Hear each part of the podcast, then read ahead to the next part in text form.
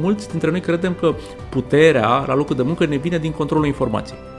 Noi nu credem în asta. Am zis nu, orice coleg din ziua 1 de muncă, în momentul în care are un cont creat în ERP-ul nostru, are acces peste tot. Ordine firească, nu cum am început eu, întâi din cifre și după aia află despre relații și psihologie, ci vezi să fii o persoană funcțională în societate și după aia vei învăța ce ai nevoie ca să-și desfășori uh, activitatea. Viața este doar, nu știu, o procent 10% din ceea ce ni se întâmplă și 90% de cum reacționăm la ea. Hacking Work, un podcast oferit de compania de software DevNest și susținut de MedLife.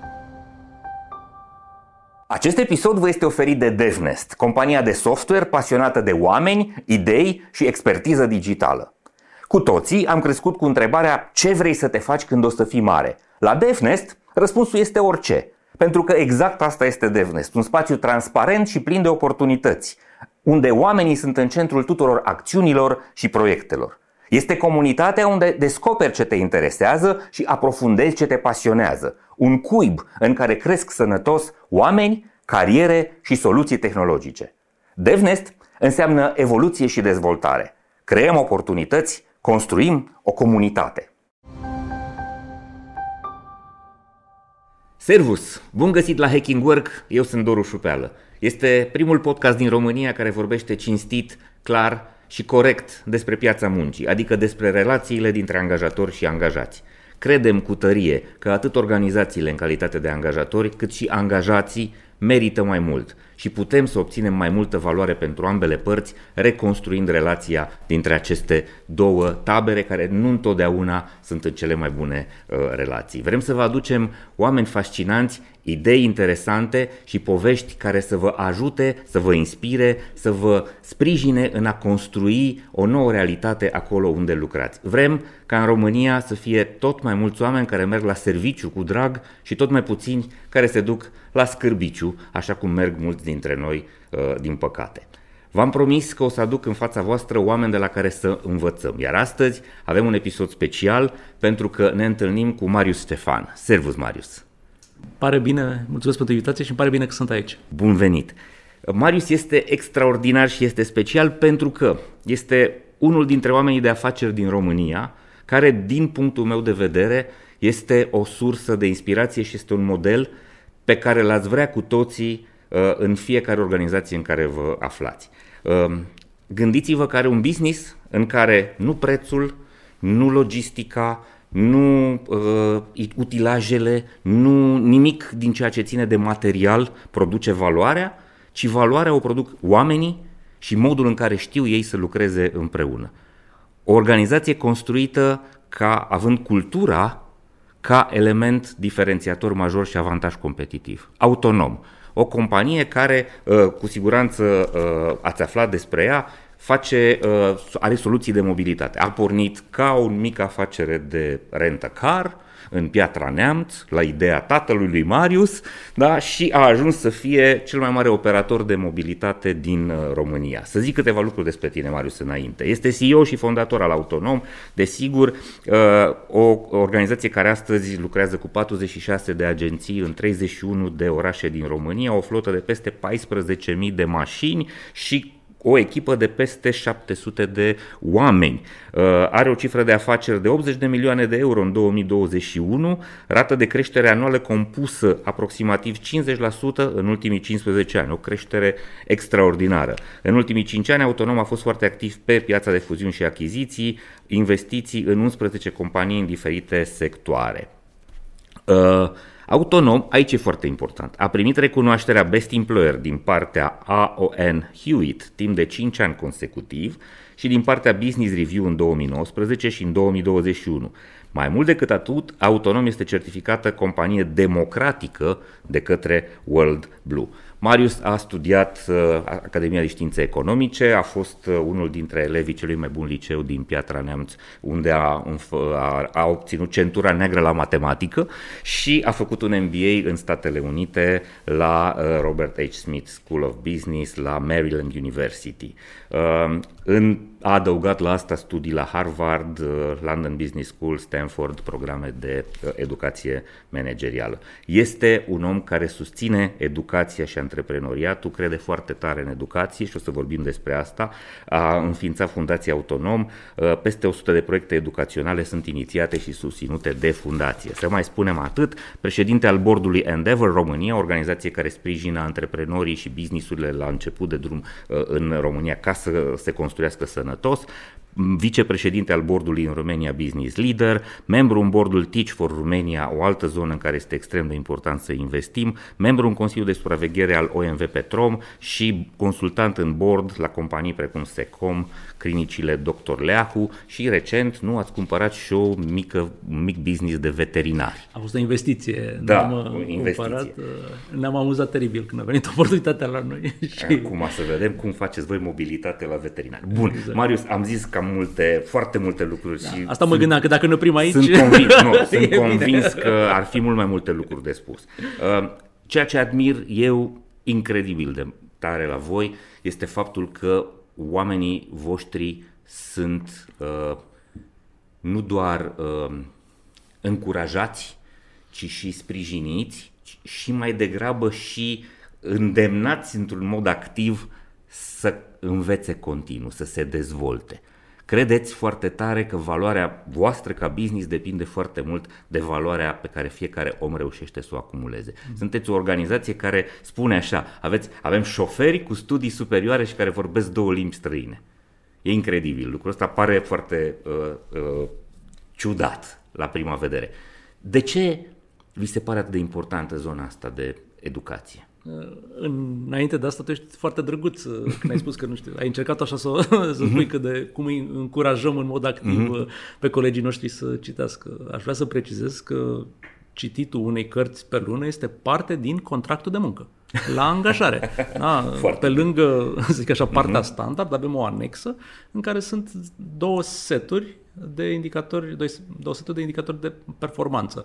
O dată sunt valorile firmei codate ca indicatori soft de performanță uh-huh. și doi, acest obiectiv care este hard, adică foarte clar, așa, așteptarea de la fiecare coleg nou, care câtă vreme va lucra în autonomie, să se citească o carte de business sau de psihologie, că noi considerăm asta că sunt extraordinar de tare de legate, legate uh-huh. da, pe, pe lună. Deci este, punct de vedere, este mai mult decât un îndemn, este o cerință. Revenind, uh-huh. că întrebarea era de ce? De, de ce, ce considerăm exact. noi că dezvoltarea personală e atât de importantă uh, pentru, uh, pentru noi? Povestea mai degrabă personală.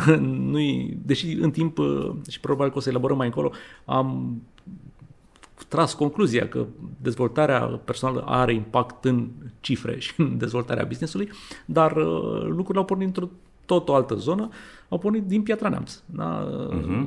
Cumva, cum uh, m-am născut eu și cu fratele meu, care cu 2 ani mai mic, noi nu am avut bunici sau bone care să stea cu noi.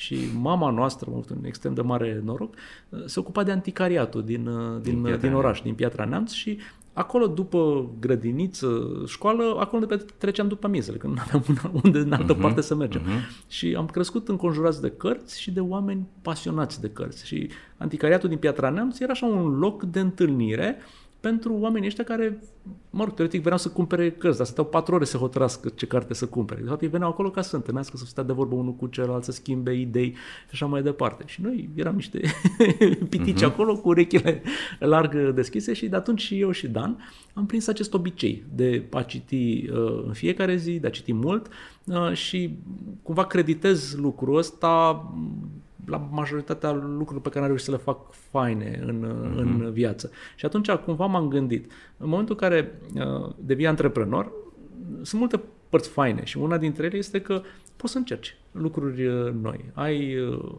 privilegiu de a încerca lucruri care tu crezi că, că sunt bune pentru organizația pe care tu o crezi și pentru colegii care sunt în organizația asta alături de tine. Ei, și asta a fost un lucru în care și eu și Dan credeam foarte mult și mai avem un coleg în Piatra Neamț, se numește Dan Iacob, ne cumva în trei luăm deciziile strategice pentru tot uh, grupul de firme și el este cel puțin la nivelul nostru, cu volumul de citit și așa uh-huh. mai mhm. departe. Deci suntem trei heavy readers în, în, în, în organizație și atunci fiind atât de aliniați pe partea asta am zis, ok, e ceva, e în ADN-ul nostru, vrem să fie și în ADN-ul organizației și cum putem face asta? Deci vrem să, să fie și parte a fiecărui coleg din, din organizație. Și nu cred că avem timp în podcastul ăsta să spunem uh-huh. cât de multe detalii și cât de practici avem, astfel încât să, să încurajăm uh, odată cititul. Doi, parte de training uh, intern și după aia mai avem și niște programe opționale. Oferim mentorat gratuit tuturor colegilor. Asta n-am mai auzit pe nimeni să facă. E un pic de efort, dar uh, cred că e unul dintre cei mai bine investiți uh, bani, oferim câte un pachet de 10 ședințe de mentorat către oricine uh, simte că are nevoie din companie și dacă după aia simte că mai are nevoie din companie, noi oferim. Adică nu există vreo, vreo limită în direcția asta. Da? Și ăsta e al treilea, al treia direcție și a patra, încurajăm să formeze niște grupuri, noi le spunem tip mastermind, uh-huh. în care să întâlnească ora, două săptămâni lunar cu alți colegi din regiunea respectiv, din comunitatea din care fac parte, cu preocupări comune. Și aici încurajăm nu neapărat de business, adică dacă sunt pasionați de ceva. Avem colegi care sunt pasionați de zona, nu știu, video, uh, alții de animăluțe, alții de proiecte sociale în zona educației. Noi încurajăm să-și găsească alții ca ei și să se întâlnească periodic. Da? Și care uh-huh. doar scopul acestor întâlniri este să schimbe idei, să-și recomande cărți și așa mai departe. Este senzațional pentru colegii care au curajul să facă pasul ăsta și să înființeze grupuri de genul ăsta. Toți cu care am vorbit au zis că le-au schimbat viața. Da, trebuie să mărturisesc că am uh, spionat una dintre întâlnirile colegilor voștri și mi s-a părut fascinant faptul că erau atât de degajați și era un obicei treaba asta să se întâlnească. S-au întâlnit să discute uh, idei de business și dezbăteau niște cărți pe care le citiseră și mi s-a părut, așa cum ai spus și tu în unele interviuri, că are anumite elemente de uh, cult. Da, de, de un fel de sectă, pentru că este, este incredibil, uh, incredibilă puterea acestei culturi. E limpede că elementul vostru diferențiator este asta, investiția asta în oameni și faptul că îi duceți foarte sus cu înțelegerea uh, a ceea ce fac. Pentru că businessul vostru este un business extrem de uh, competitiv, nu? într-o piață foarte competitivă și cu niște marje deloc generoase în care, nu, rentă car, aveți competitori giganti și toată lumea știe mărcile uh, mari din lume, uh, ați reușit în timp să vă extindeți, să uh, achiziționați companii mari de leasing din, uh, din România, să fii mai bun decât BT, uh, astfel încât să poți să preiei businessul lor, este uh, remarcabil. Alt secret nu aveți. Efectiv, calitatea oamenilor. Asta este. E fundamental asta. Am auzit uh, o vorbă în, în Statele Unite de la un antreprenor faimos uh, de acolo, spune așa, if you take care of your employees, the business will take care of itself. Uh-huh. Da? Și atunci, dacă uh, stai și te gândești, așa nu știu, dacă ai vrea să faci ordinea priorităților, acolo e prioritatea numărul unu. Da? Pentru că, uh-huh. ok, când te uiți pe seturile de valori ale, ale companiilor, destul de puține care uh-huh. le au scrise pe undeva, dar cei care, cei care le au scrise, tot timpul e ceva legat de clienți. Da, vrem să da. fim prieteni cu clienții, să facem totul, să, nu știu, pentru, pentru, pentru ei. Ei, dar cum faci asta? Da? Cine are grijă da. de clienții? Exact. Nu cumva colegii tăi și atunci nu cumva dacă ai o echipă care e orientată spre client și care își dă seama că de acolo e unul din lucruri uh-huh. care mhm. aduce valoare adăugată. Nu, acolo trebuie primat unde trebuie să te uiți ca după aia asta să fie cumva o consecință. Uh-huh. La fel, avem o politică destul de, nu știu, sună ciudat sau creează controverse când nu o auzim, legat de modul cum uh, suntem organizați pe sales, pe vânzări. Colegii noștri de la vânzări nu au comisioane de vânzări. Da? Și uh, la fel ca indicator de performanță, ei nu au uh, contracte semnate. Da? Adică nu, nu asta e, ok, ai semnat, sau mai livrat uh, niște mașini gata, super tare, nu știu ce, nu. Indicatorii de performanță sunt vizitele la clienți. Dar pentru că noi credem, dacă produsul pe care îl oferim sau serviciu aduce valoare, da? atunci ce lipsește ca să întâmple uh, vânzarea? Contactul, sigur, exact, discuția. Efortul, discuția. Întâlnirea. Și atunci noi ce ne așteptăm la colegii noștri? Să fie acolo, să facă follow-up, să ceară recomandări. Asta considerăm partea cu valoare adăugată mare. Și partea de vânzări, nu știu, uh-huh. mașini livrate pe stradă. E o da, consecință da, firească. Exact. Uh-huh. A la ceea ce, bine ce, urmărit. ce facem. Atunci noi asta ar trebui să încurajăm uh, uh-huh. în fiecare zi din, din, din, din ce facem. Ai spus ceva. Colegii de la vânzări nu au comision din vânzări. Uh-huh. Uh, Și atunci m-aș duce către zona asta de uh, transparență. Pe mine asta iară m-a surprins. Da. Uh, faptul că cifrele voastre uh-huh. sunt la vedere pentru toată lumea. Nu există secrete de genul ăla, cu tare are salariu mai mult, mai puțin, cu tare a primit uh, bonus mai mare, primă da. mai mare, că se știe cu șeful, că uh, nu știu ce. Practic, voi sunteți o companie antreprenorială uh-huh. cu micro-antreprenori, uh, în fiecare, fiecare om este un mic antreprenor în interiorul uh, business-ului. Cum, cum ați gândit asta? Și cum, cum adică să n-aibă uh, comisiuni din vânzări? Păi nu lăcomia este factorul care ar trebui să-i motiveze, cum se întâmplă în foarte multe organizații? Clar este un factor motivator, dar nu e un factor motivator pe care ne bazăm noi uh-huh. în, în, Sigur, în oamenii de cu vor zi. să câștige bani. De Bineînțeles. Nu uh-huh. nicio problemă și e firesc și încurajăm. Uh-huh. Da? Și ne dorim pentru fiecare din colegii noștri să aibă un parcurs profesional în care să aibă uh-huh. suficiente, nu știu, venituri ca să poată să-și îndeplinească visele, oricare ar fi uh-huh. uh, alea. Uh, Revenind, ca să spun uh-huh. cu, cum suntem structurați, că sunt mai multe întrebări Da, da, da, da, da. într-o, într-o, într-una Sigur. singură. Uh, noi suntem o suntem juridic o singură entitate, da? care, uh-huh. cum ne spun auditorii, nu mai suntem de mult o entitate privată, suntem o entitate privată de interes public. Și de ce? Pentru că avem obligațiuni listate pe bursa de valori pe categoria principală uh-huh. și atunci avem niște reguli destul de stricte de raportare. Corect. Da? Și uh-huh. Asta iar fac o paranteză, pentru noi ne-a fost, foarte ușor, a fost destul de ușor exercițiul ăsta de a publica cifre și amănunte și sisteme și procese. Uh, și de asta când am publicat primul raport și pe am păstrat uh, tradiția, dacă pentru oricine are curiozitate pe site-ul Bursei de Valori și pe site-ul nostru, secțiunea investitori, uh, este extrem de detaliat. Adică raportul nostru anual, cred că are 100, ultima are 183 de pagini, mă uitam de curiozitate pe raportul global Avis, Hertz, toate au între 130 și 150 de pagini. Deci am publicat noi o firmă din România, mai multe, e mai lung, mai detaliat decât raportul unei firme uh, globale. Uh, și asta cumva e o, un lucru, uh, de asta ziceam că ne-a fost ușor. Uh, de ce? Pentru că noi credem mult că ai nevoie de, adică trebuie să ai acces la toate informațiile de care, uh, de care ai nevoie ca să desfășori activitatea. Nu credem prin, uh, și aici vine ceva destul de adânc între noi. Mulți dintre noi credem că puterea la locul de muncă ne vine din controlul informației. Da? Adică eu ca șef sunt uh-huh. șef pentru că eu am acces la uh-huh. CEO sau la nu știu ce și dau cu țărâita echipei și în felul ăsta, știi, a, păi șeful știe acolo cine, cu cine se vor, el știe Asta să sune nu știu de ce. management în Așa. foarte multe Și organizații. ei, uh-huh. noi nu credem în asta și atunci am zis ok, vrem ca să că asta mai pare și natural. adică mai, uh-huh. mai uh, scoatem niște tendințe sau niște laturi nu foarte plăcute unor personalități. Atunci, ca să prevenim asta, am zis nu, orice coleg din ziua 1 de muncă, în momentul în care are un cont creat în ERP-ul nostru, are acces peste tot. Singura zonă unde nu dăm acces, singurele documente la care dați foarte puține, sunt cele legate de fuziuni și achiziții, în momentul în care avem semnate clauze de uh, NDA-uri, da. de NDA-uri, da. Non-disclosure. Uh, exact. Și atunci, dar sunt foarte, foarte puține și de exemplu, sunt momente în care nu avem nici de alea în uh-huh. desfășurare. Dar cu excepția tipului ăsta de documente, în rest, oricine poate să aibă acces uh, la orice informație de acolo și parte de salarii. Noi tot uh, oferind transparența asta și făcând tot felul de experimente interne, am vrut să, uh, să facem și salariile publice. Și în momentul ăla au sărit uh, mai mulți consultanți cu care lucrăm și zis, orice poți să faci, poți să publici, ok, înțeleg, deși nu știu de ce, uh, toți colegii să știe la ce prețuri aveți către toți clienții, dar nu la salarii.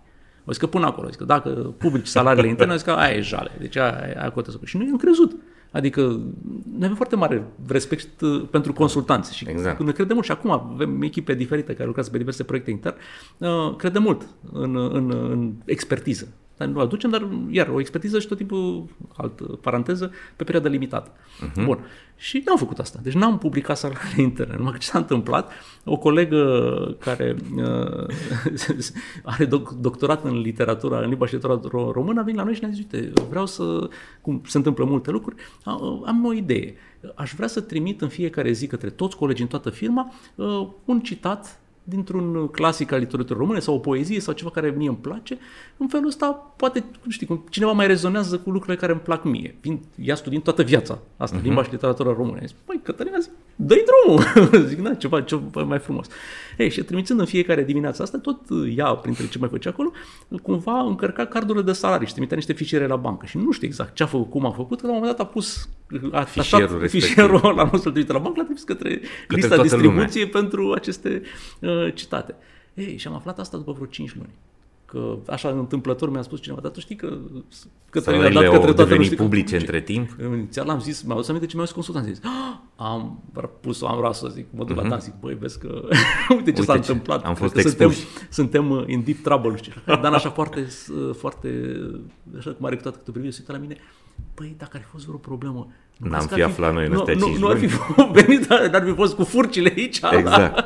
La ușă și după aia zis, da, da, ai dreptate. Pentru că uh, dacă ar fi fost inechitate, dacă cineva s-ar fi simțit nedreptățit ar fi venit și ar fi, venit spus. spus sau măcar șefului și ăla să ne spuneți. Adică ar fi ajuns cumva informația la noi. Și după aia zic, măi, nu au avut dreptate consultanții. Și după aia am anunțat public, uite, le-am explicat și contextul și nu știu ce, dar acum înainte, uite, și salariile sunt, uh, sunt publice. Și stau și mă gândesc, dacă, cum ai putea să știi? Dacă cu toții declarativ, de la CEO, manager și mai departe, toți zic că vor să aibă un sistem echitabil de salarii în fiecare companie. Nu știu dacă am auzit pe cineva să zică opusul asta. Dar cum poți să știi mai bine asta decât dacă le faci publice și spune el imediat, bă, dar nu e echitabil.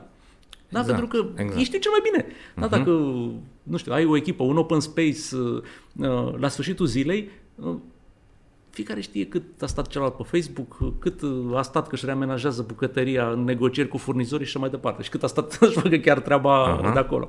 Da? Și dacă l-ai plătit, nu știu, dublu față de celălalt care toată ziua face, la un moment dat o să simtă frustrat. E nedrept, sigur. Da? Și o să se sizeze lucrul Exact. Ăsta. Și atunci și mai e ceva, uh, ați mutat, adică ați anulat ceea ce se numește radioșanț în toate organizațiile sau discuțiile de la uh, colțul fumătorului, pentru că întotdeauna acolo ajung lucruri parțial adevărate, de multe ori deformate, nu oamenilor li se pare, da? și ați anihilat acest pericol pentru că lucrurile au devenit transparente. O, oameni buni, discutăm cu cărțile pe masă.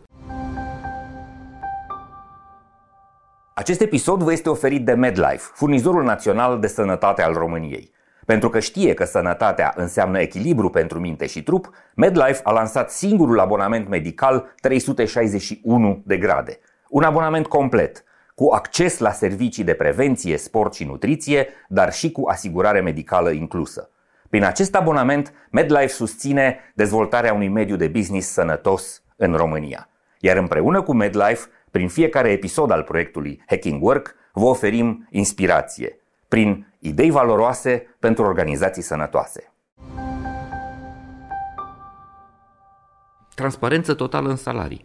Și există cu siguranță și transparență totală în modalitatea în care nu se compun aceste salarii. Sigur. Da? Oamenii știu regulile, uh-huh. știu ce au de făcut ca să obțină performanțele uh, financiare respective. Sistemul nostru e foarte simplu. Pe lângă salariul de bază și iar ca o, o chestie cred că interesantă pentru cei care ne, ne, ne urmăresc, uh, am învățat asta de la un antreprenor uh, irlandez. Mi-a zis, mai discută o dată pe an da, într-un mediu normal, acum în inflație discutăm de două ori putea, da, da, da. E o perioadă, e o, e o perioadă complicată. Dar, uh, într-un, în ani normal discutați o singură dată pe an și noi facem asta în iulie, despre bani și discută oricât este nevoie, asta a fost important. Adică stai nevoie, stai cât e nevoie, ajungeți în detaliu, cum se compune, de ce, cum, argumente pro, contra, pentru că noi când uh, avem aceste discuții, noi spunem, ne când spunem performance review, noi spunem evaluări, noi discutăm de cu manageri care, și discutăm și despre fiecare coleg în parte, și stabilim limite și așa mai departe departe, aflăm opinia lor, uh, vedem după aia dacă e ceva pushback și așa mai departe. Adică stăm cât e nevoie să ajungem la, la soluția optimă pentru echipa uh, respectivă.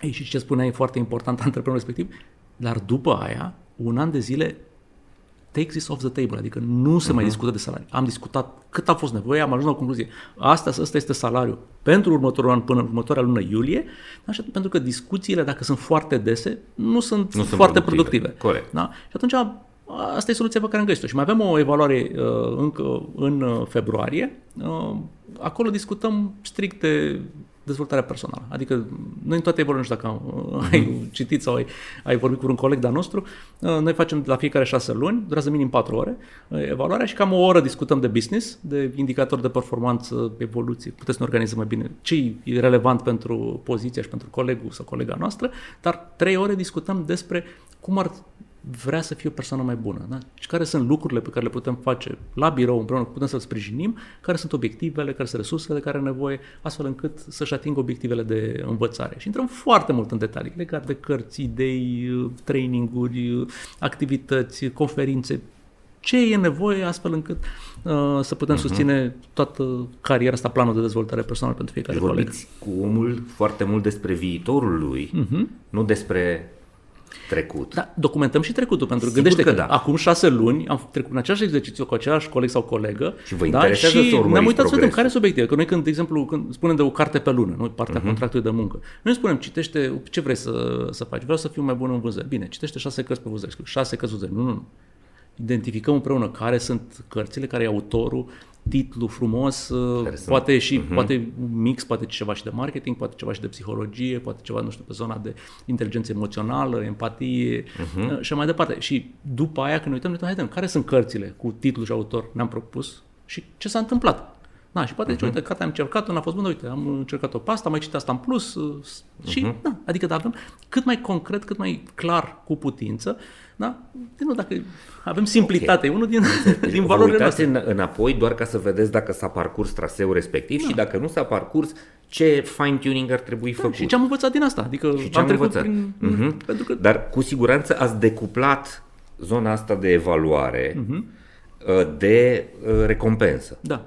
Pentru că nu are Așa că urma să vă mhm. spun, în afară de partea uh-huh. fixă, noi avem o parte variabilă și uh, este participare la profit. Că tot spuneai că suntem o marge, o marge mici. Și uh, cum se face asta? Se face la nivel de uh, echipe. Da? Că majoritatea echipelor au un, sunt un centru, un PNL, da? un, uh-huh. un PNL un propriu. Centru de profit. Și cei care uh-huh. sunt, uh, noi spunem regie, cei care sunt uh, da, la suportul, suportul și da. sunt destul de mulți.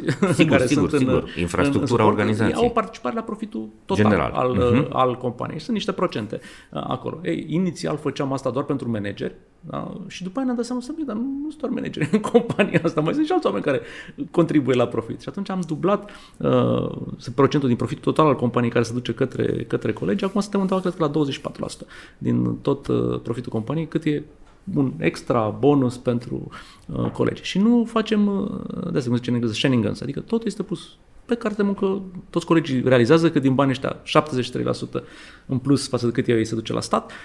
Și asta o, un mesaj și o lecție pentru, uh, pentru fiecare dintre, dintre noi. Uh, și asta se întâmplă o dată pe an. În luna martie uh, primesc banii aferenți uh, anului, anului trecut. Sunt foarte multe lucruri care vă, uh, vă scot din uh, mulțime, vă, vă diferențiază și cumva, cu siguranță, toate adunate vă fac uh, puternici în piață în, în modul în care sunteți. Încă un lucru pe care l-am remarcat a fost ăsta, procesul de angajare. Da? Ok, omul vine, uh, odată tre- aveți acele condiții, clar studii uh, superioare, cel puțin limba engleză, mm-hmm. dacă nu două limbi, mm-hmm. da? Uh, și uh, după care și începe treaba. Ok, presupun că verificați un pic și compatibilitatea, nu? Adică angajați competențele limpede, trebuie să aibă aceste uh, date. Da. Nu e mare lucru, adică facultate și limbi străine, poate să vină un om și de la filozofie, Corect. și de la științe economice, și de la informatică. Da? Deci, uh, pentru că, practic, învață mai mult în, uh, în interiorul organizației. Da?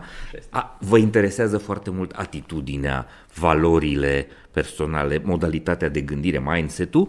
Uh, și a doua întrebare este după asta, în mm-hmm. următoarele trei luni, este perioada asta de probă, mm-hmm. care de fapt e interviul, în Așa. care omul primește un buddy, primește un, mm-hmm. o, o, un om, un mentor intern care să-i, mm-hmm. să-l ajute să înțeleagă mm-hmm. business-ul, da? iar echipa la final hotărăște mm-hmm. dacă omul ăla este un implant bun sau nu.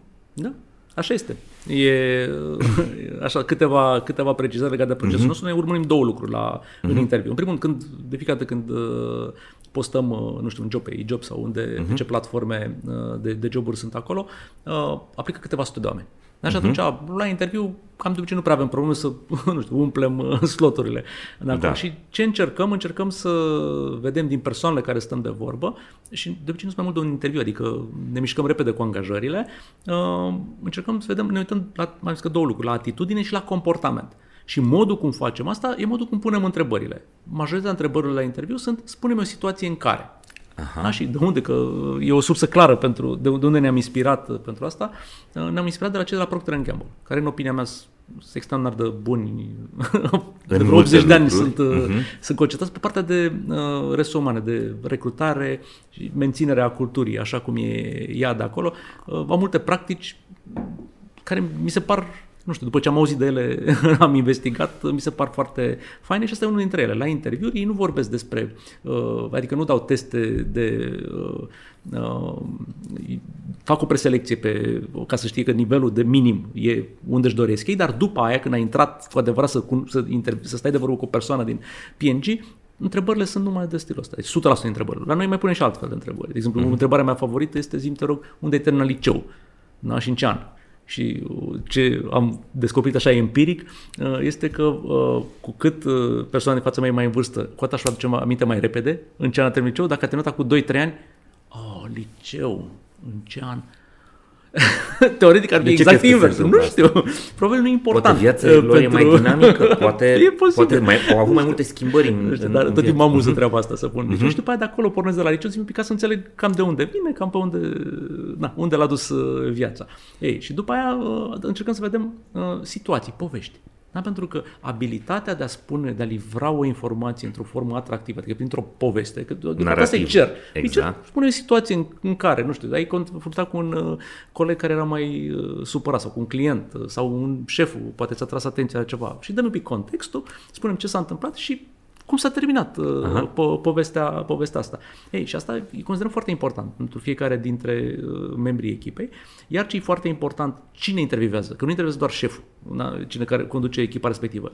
Tot timpul trebuie să aibă alături măcar un coleg din echipă, dar ar fi mai mulți, depinde cât sunt uh, disponibili pentru, pentru uh-huh. interviuri. Dar, exact cum ai uh, spus și tu, noi nu punem foarte mult accent pe interviu de angajare.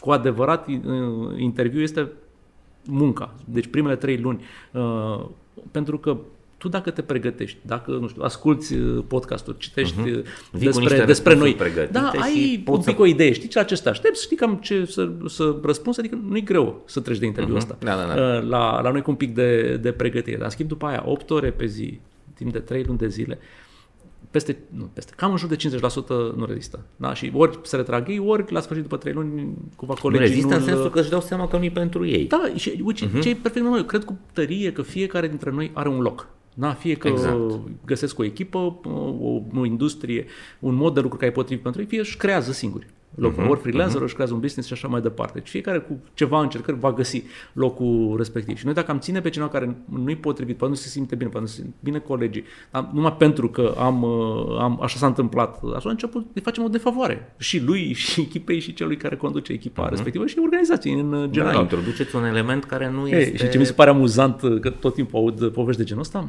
mai vin colegi care citind, urmărind cărți, discuții, se așteaptă să fie așa un fel de club de lectură în care să facem debate-uri de idei și nu știu ce. Este extraordinar de mult de muncă. Uh-huh.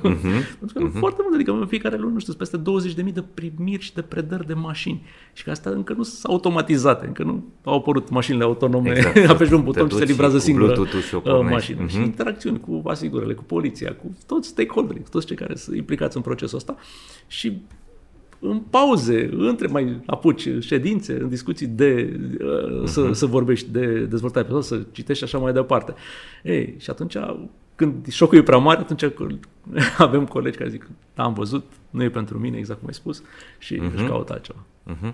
Ok. Uh, investiți atât de mult în oameni și pentru că, și asta mi se pare iară fabulos, uh, îi avansați, le dați șansa să, să obțină sau să uh, uh, joace roluri tot mai complexe. Uh-huh. Și nu, nu doar în business-ul mamă. Uh-huh. Adică ați, aveți astăzi, nu, ați intrat în foarte multe alte uh, zone, uh-huh. în leasing, în veterinar, de exemplu, în o mulțime de uh, alte sectoare și ați transportat uh, lideri din organizația mamă către direcțiile uh, respective. Uh-huh. E un criteriu prin care faceți asta sau sunt mai multe și care ar fi ăstea? Ce anume uh, îi folosiți ca să îi, îi alegeți pe cei care sunt uh, delegați în astfel de rolul. Deci am descoperit în timp că partea tehnică, aceste hard skills, Hard skills. nu sunt atât de importante pe cât credeam când eram în liceu și în facultate. A, background-ul meu ți-am povestit, e din matematică, eu foarte mulți ani am crezut că în business it's all about numbers. Da? Și Da. Se face business cu Excel-ul. Exact și Doar cu nu Excel-ul. înțelegeam de ce oamenii nu iau măsurile cele care sunt logice în favoarea lor și nu înțelegeam comportamentul irațional. Până când, mă rog, am trecut și eu prin niște aha moments, am citit multe Dan cărți și, Ariely. așa, și am început, am interacționat cu în organizații, cu alți uh, manageri Mhm. care m-au mai deschis uh, ochii. Am lucrat și eu un pic cu mine și mi-am dat seama că e exact invers față de ce credeam, că în business it's all about relationships. Și da, trebuie să ai master, trebuie să știi un pic de Să înțelegi cifre, cum să le, domeniul, sigur. să le înțelegi, dar asta vin după. Adică ordinea firească e nu cum am început eu, întâi din cifre și după aia află despre relații și psihologie, ci vezi să fii o persoană funcțională în societate și după aia vei învăța ce ai nevoie ca să-și desfășori uh, activitatea. Și atunci noi căutăm ati- asta, din nou, tot, că probabil să mai repet asta de atitudini și comportamente. Deci avem, căutăm colegi care ok, au dovedit, deci au pus uh, în muncă, au stat câțiva ani de zile și au făcut uh, treaba, au crescut natural deci au arătat uh, abilități de management, de, de leadership și atunci dacă ai reușit să uh, gestionezi o agenție, o echipă, păi atunci poți să te duci în cu totul alt domeniu să faci același lucru. Da? Pentru că în timp durează, în opinia noastră, cam trei ani de zile să într-o poziție de conducere, uh, de la supervisor manager uh, sau chiar să conduci un business mai mare, că cu adevărat să aduci valoare în poziția aia. Uh-huh. Da? Dar din momentul ăla poți aduce valoare, adică să fii, să fii bun și într-o altă echipă, într-un alt, uh, în alt domeniu. Pentru că finally you get it. Da? Uh-huh. Înțelegi, până la urmă, ce cu valorile noastre, ce cu sistemul ăsta, cum, uh, cum funcționează și poți să-l replici, să-l implementezi în altă parte. Da? Și noi asta, de fapt, creștem. Noi creștem oameni, cum, ca să-l paragrafez spun uh, pe un prieten, uh, creștem lideri, da? creștem uh, oameni care să crească la rândul lor alți, uh, alți oameni în, uh, în, în, în viitor. Și ce spuneam înainte să începem uh, interviul, uh, asta e unul și, și una din provocările noastre. Da? Noi con- trebuie să continuăm să creștem. Spuneai în prezentarea mea că uh, avem o companie, uh, că autonom a avut o creștere medie de 50% în fiecare an de timp de 15 ani. Ei, uh, nu știu dacă ai urmărit pe Jim Collins, da? a făcut un uh, studiu căuta să vadă uh, Care se cheamă sunt good to great, companiile care astea, sunt companiile și, uh, nu știu, bune Ce a și fost după aia la se ele- uita să ce a fost vadă, la ele special? Da, și după aia a identificat el că de fapt era nivelul de leadership al uh, CEO-ului și că a venit el conceptul ăsta de level 5 leadership. Dar ce a fost interesant că s-a uitat să vadă în aceeași industrie și o companie de control, adică o altă companie care uh, poate... A performa mediu, Na, să exact, a zicem. performa mediu și dacă nu cumva era o diferență de leadership și el de fiecare dată a găsit uh, diferențe acolo. Dar de ce a fost interesant, care era criteriu, dacă să mi se pare interesant. Cum a selectat el care sunt companiile great în opinia lui? Și criteriul a fost extrem de, nu știu, matematic. S-a uitat de când există date la New York Stock Exchange și pe Nasdaq și a zis care sunt companiile care au avut o rată minimă de creștere de 5%, nu, Ah, de 5%, dar timp de 15 ani la rând. Aha. Știi câte companii au identificat de genul ăsta în Statele Unite, timp de 100 și ceva de ani cât au avut date? 17. În istoria bursei americane găsiți 17 companii care au, au avut Au rată de crescut creștere constant, minim sănătos. 5%, dar timp de 15, pe orice interval. Uh-huh. Da? Și după aia căută el domenii, nu știu ce, uh, uh-huh. și așa mai departe. Ei, uh, asta zic că partea asta de creștere constantă pe o perioadă lungă nu e chiar, uh, zic că nu a fost chiar simplă și credităm mult uh, exact cum ai spus la început, uh, a modului cum punem problema în business, la ce fel de relații avem între noi și ce fel de relații avem cu uh, clienții noi și cu societatea în, uh, în, în general.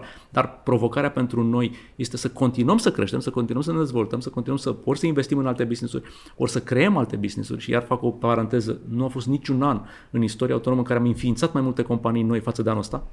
Deci punem acum semințe pentru alte organizații care vor crește în următorii ani. Toată lumea vorbește de recesiune și începe să-și strângă fustele. Uh-huh. Voi, de fapt, uh, deschideți zone noi. Păi, dacă stai și te gândești, și asta poate e un mesaj, poate încuraj, dacă nu măcar o persoană care ne ascultă, eu sunt mulțumit, gândește, când e cea mai bună perioadă, dacă te uiți la ciclul economice, să pornești un business nou? Când e criză, evident. Da, dar de ce? Pentru că e oportunitate foarte mare.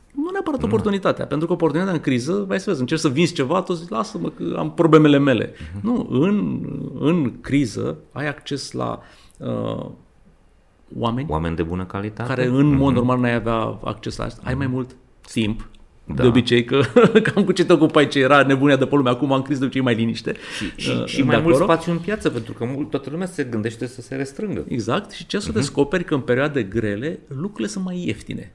Da, adică, nu știu, cheltuieli de funcționale, mai găsești un spațiu nefolosit de cineva, hai poți să folosești uh-huh. câteva luni și așa mai departe. Adică partea asta de, e conceptul ăsta de bootstrapping. Uh, nu știu, da, de, de, la, porni, da, de la da. baronul Münchhausen, care la uh-huh. una din miciunile lui era că s-a ridicat singur de la pământ, trăgându-se singur de șireturi. Uh-huh. Ei, și de aici a venit un întreg da. concept pentru dezvoltarea companiilor, companii care nu iau investiții din afară, se descurcă doar cu bănuții lor, cu resurse uh-huh. proprii, care nu sunt multe, uh, reușesc să facă asta. Și mai un lucru pe care l-am învățat și a fost total contraintuitiv pentru mine, uh, l-am învățat la Stanford. Am fost acolo la o școală de schemă de design thinking. Un concept prin anii 60, uh-huh. acum toată lumea vorbește de, uh, de, de el, e o metodă de a inova, de a veni uh-huh. cu mhm. lucruri noi și de a, ei chiar uh, promovează uh, să vii și cu un prototip, ceva pe care să pui mâna, un, da, da, da. în urma unui, unei sesiuni de două-trei ore, adică ceva e fabulos. Și totul e free pe, pe, pe internet și pe site-ul lor sunt multe resurse pe tema asta pentru cine care o e curios. Dar mă rog, ei ce zic și asta a fost pentru mine contraintuitiv din tot, toată interacțiunea uh, cu profesorii de acolo, a zis așa că uh, con, deci, ca să, constrângerile încurajează inovația. Da? Eu credeam exact invers. Eu credeam că, ok, ca să poți să... Confortul. Nu e confort. Nu, din nu, potrivă. Nu, de confort. Mă refer la... Ai un proiect nou, ai un business nou.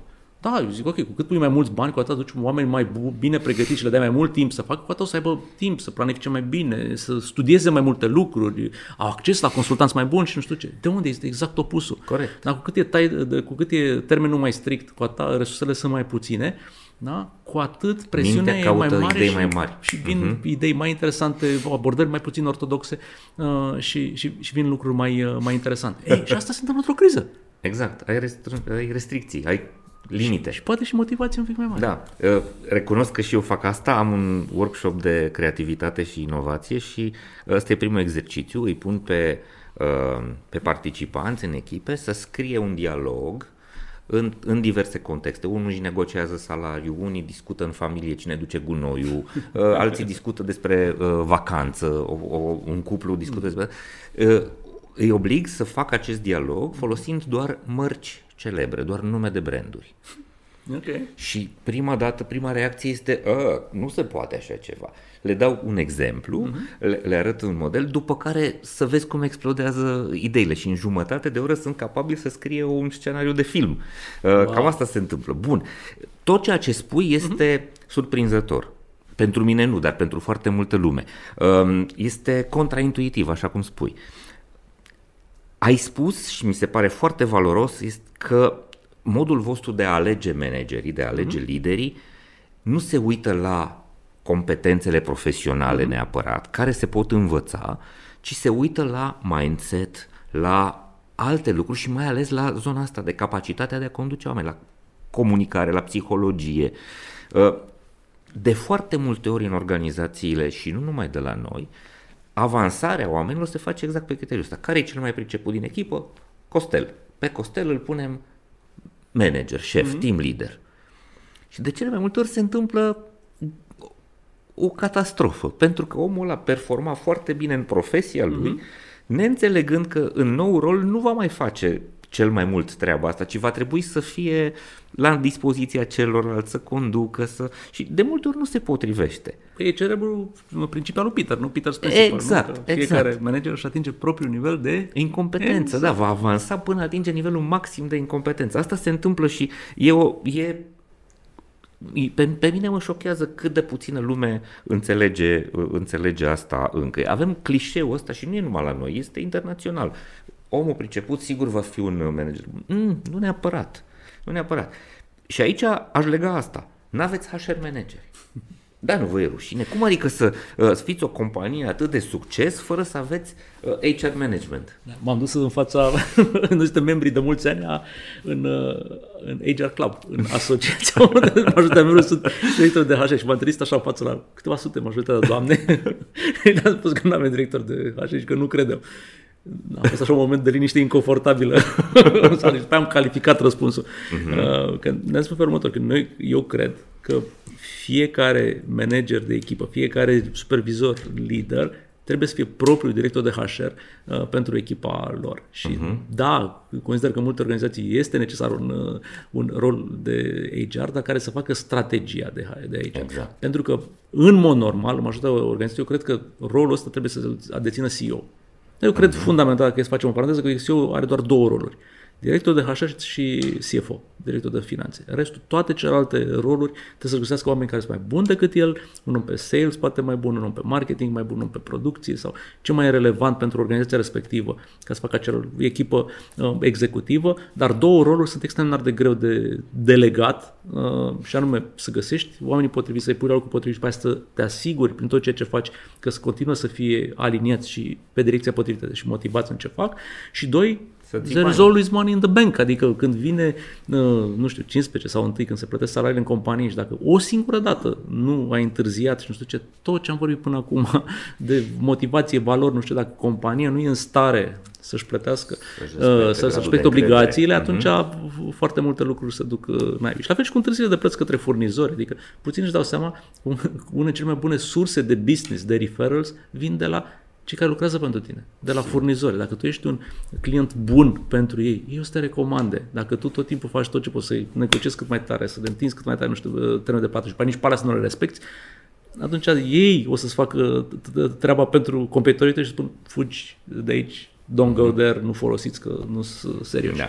Mai e ceva uh, pe care trebuie spus. Am discutat înainte de a înregistra. Voi aveți și celelalte funcții care uh, există într-un mhm. departament de HR clasic. Aveți uh, payroll-ul, nu? Da. Care este așezat undeva mai degrabă la finanțe decât Așa la HR, da? Și aveți iar o, o zonă extrem de importantă, zona de training. Da. da? Investiți foarte multă atenție, resurse și timp uh-huh. în educația pri, uh, propriilor oameni. Și ceea ce m-a surprins pe mine este că faceți asta preponderent din interior. Adică trainingul vostru, programele voastre de actualizare mm-hmm. și de dezvoltare a oamenilor sunt făcute cu oameni din interior mm-hmm. și cu informație uh, din interior. Poți să detaliezi un pic asta? Sigur, două lucruri vreau să spun. Am uh-huh. la unul din pro- eu particip merg, mi-a plăcut să merg la școală. Da, și da. cumva continui Suntem rari ăștia. Da, da, da, și continui după asta am făcut și un master în România, după am avut în state am făcut un master și am avut un șoc când s-a terminat că da. Știam what's, what's next. next? adică, am zis, hai că fac școala vieții și am început cu antreprenoriat, nu știu, dar lipsea asta. Și la un moment dat am reușit, am descoperit aceste programe tip executive și mă duc la două sau trei în fiecare an. Și la unul din programe am dat peste un uh, profesor tânăr de la, uh, cum era la MIT, deci asta e școală de, uh, de tehnologie, informatică și mai departe, au și o școală de business acolo. Și profesorul respectiv era, își dădea doctoratul și ce studia? Studia programele de învățare în marile companii. Și, dar făcea foarte multă cercetare psihologică și vrea să vadă ce tipuri de programe de învățare funcționează, adică aduc rezultate și ce, și ce nu. Fascinantă conversația cu el, uh, dar uh, ce am luat uh, și iar a fost un aha moment pentru, pentru, pentru mine în, din practicile marilor companii, care este scopul final care e the ultimate goal, în opinia lui. Adică unde poți să știi că, măi, acolo, dacă îți ajunge orice coleg, uh, ai reușit. Da? Și spune așa că orice coleg, dacă merge pe călătoria asta de la uh, proaspăt membru al echipei, de la, nu știu, învățăcel, uh-huh. ajunge la profesor. Da? Deci ai zis că profesor, să fii profesor, să, să transmiți informația mai departe către cei din jurul tău, e cel mai important nivel de self-actualization, spune în engleză, uh-huh. pe acea piramida lui, lui Maslow, etajul 5. Exact, exact, etajul 5, da, ajungi, dar ce îi spune el că organizațiile care fac design de procese astfel încât fiecare coleg la orice nivel, uh, adică imaginează, nu știu, la McDonald's, ce care vine și învârte cartofii, să fie pe un plan astfel încât la un moment dat, și asta se întâmplă în McDonald's, când am dat întâmplător, da, uh, să poată conduce uh, business Exemplul ăsta, el poate să ajungă să învețe pe cei din jur ce înseamnă să, să fie o echipă funcțională, uh, să aibă și expertiză tehnică, dar și expertiză soft.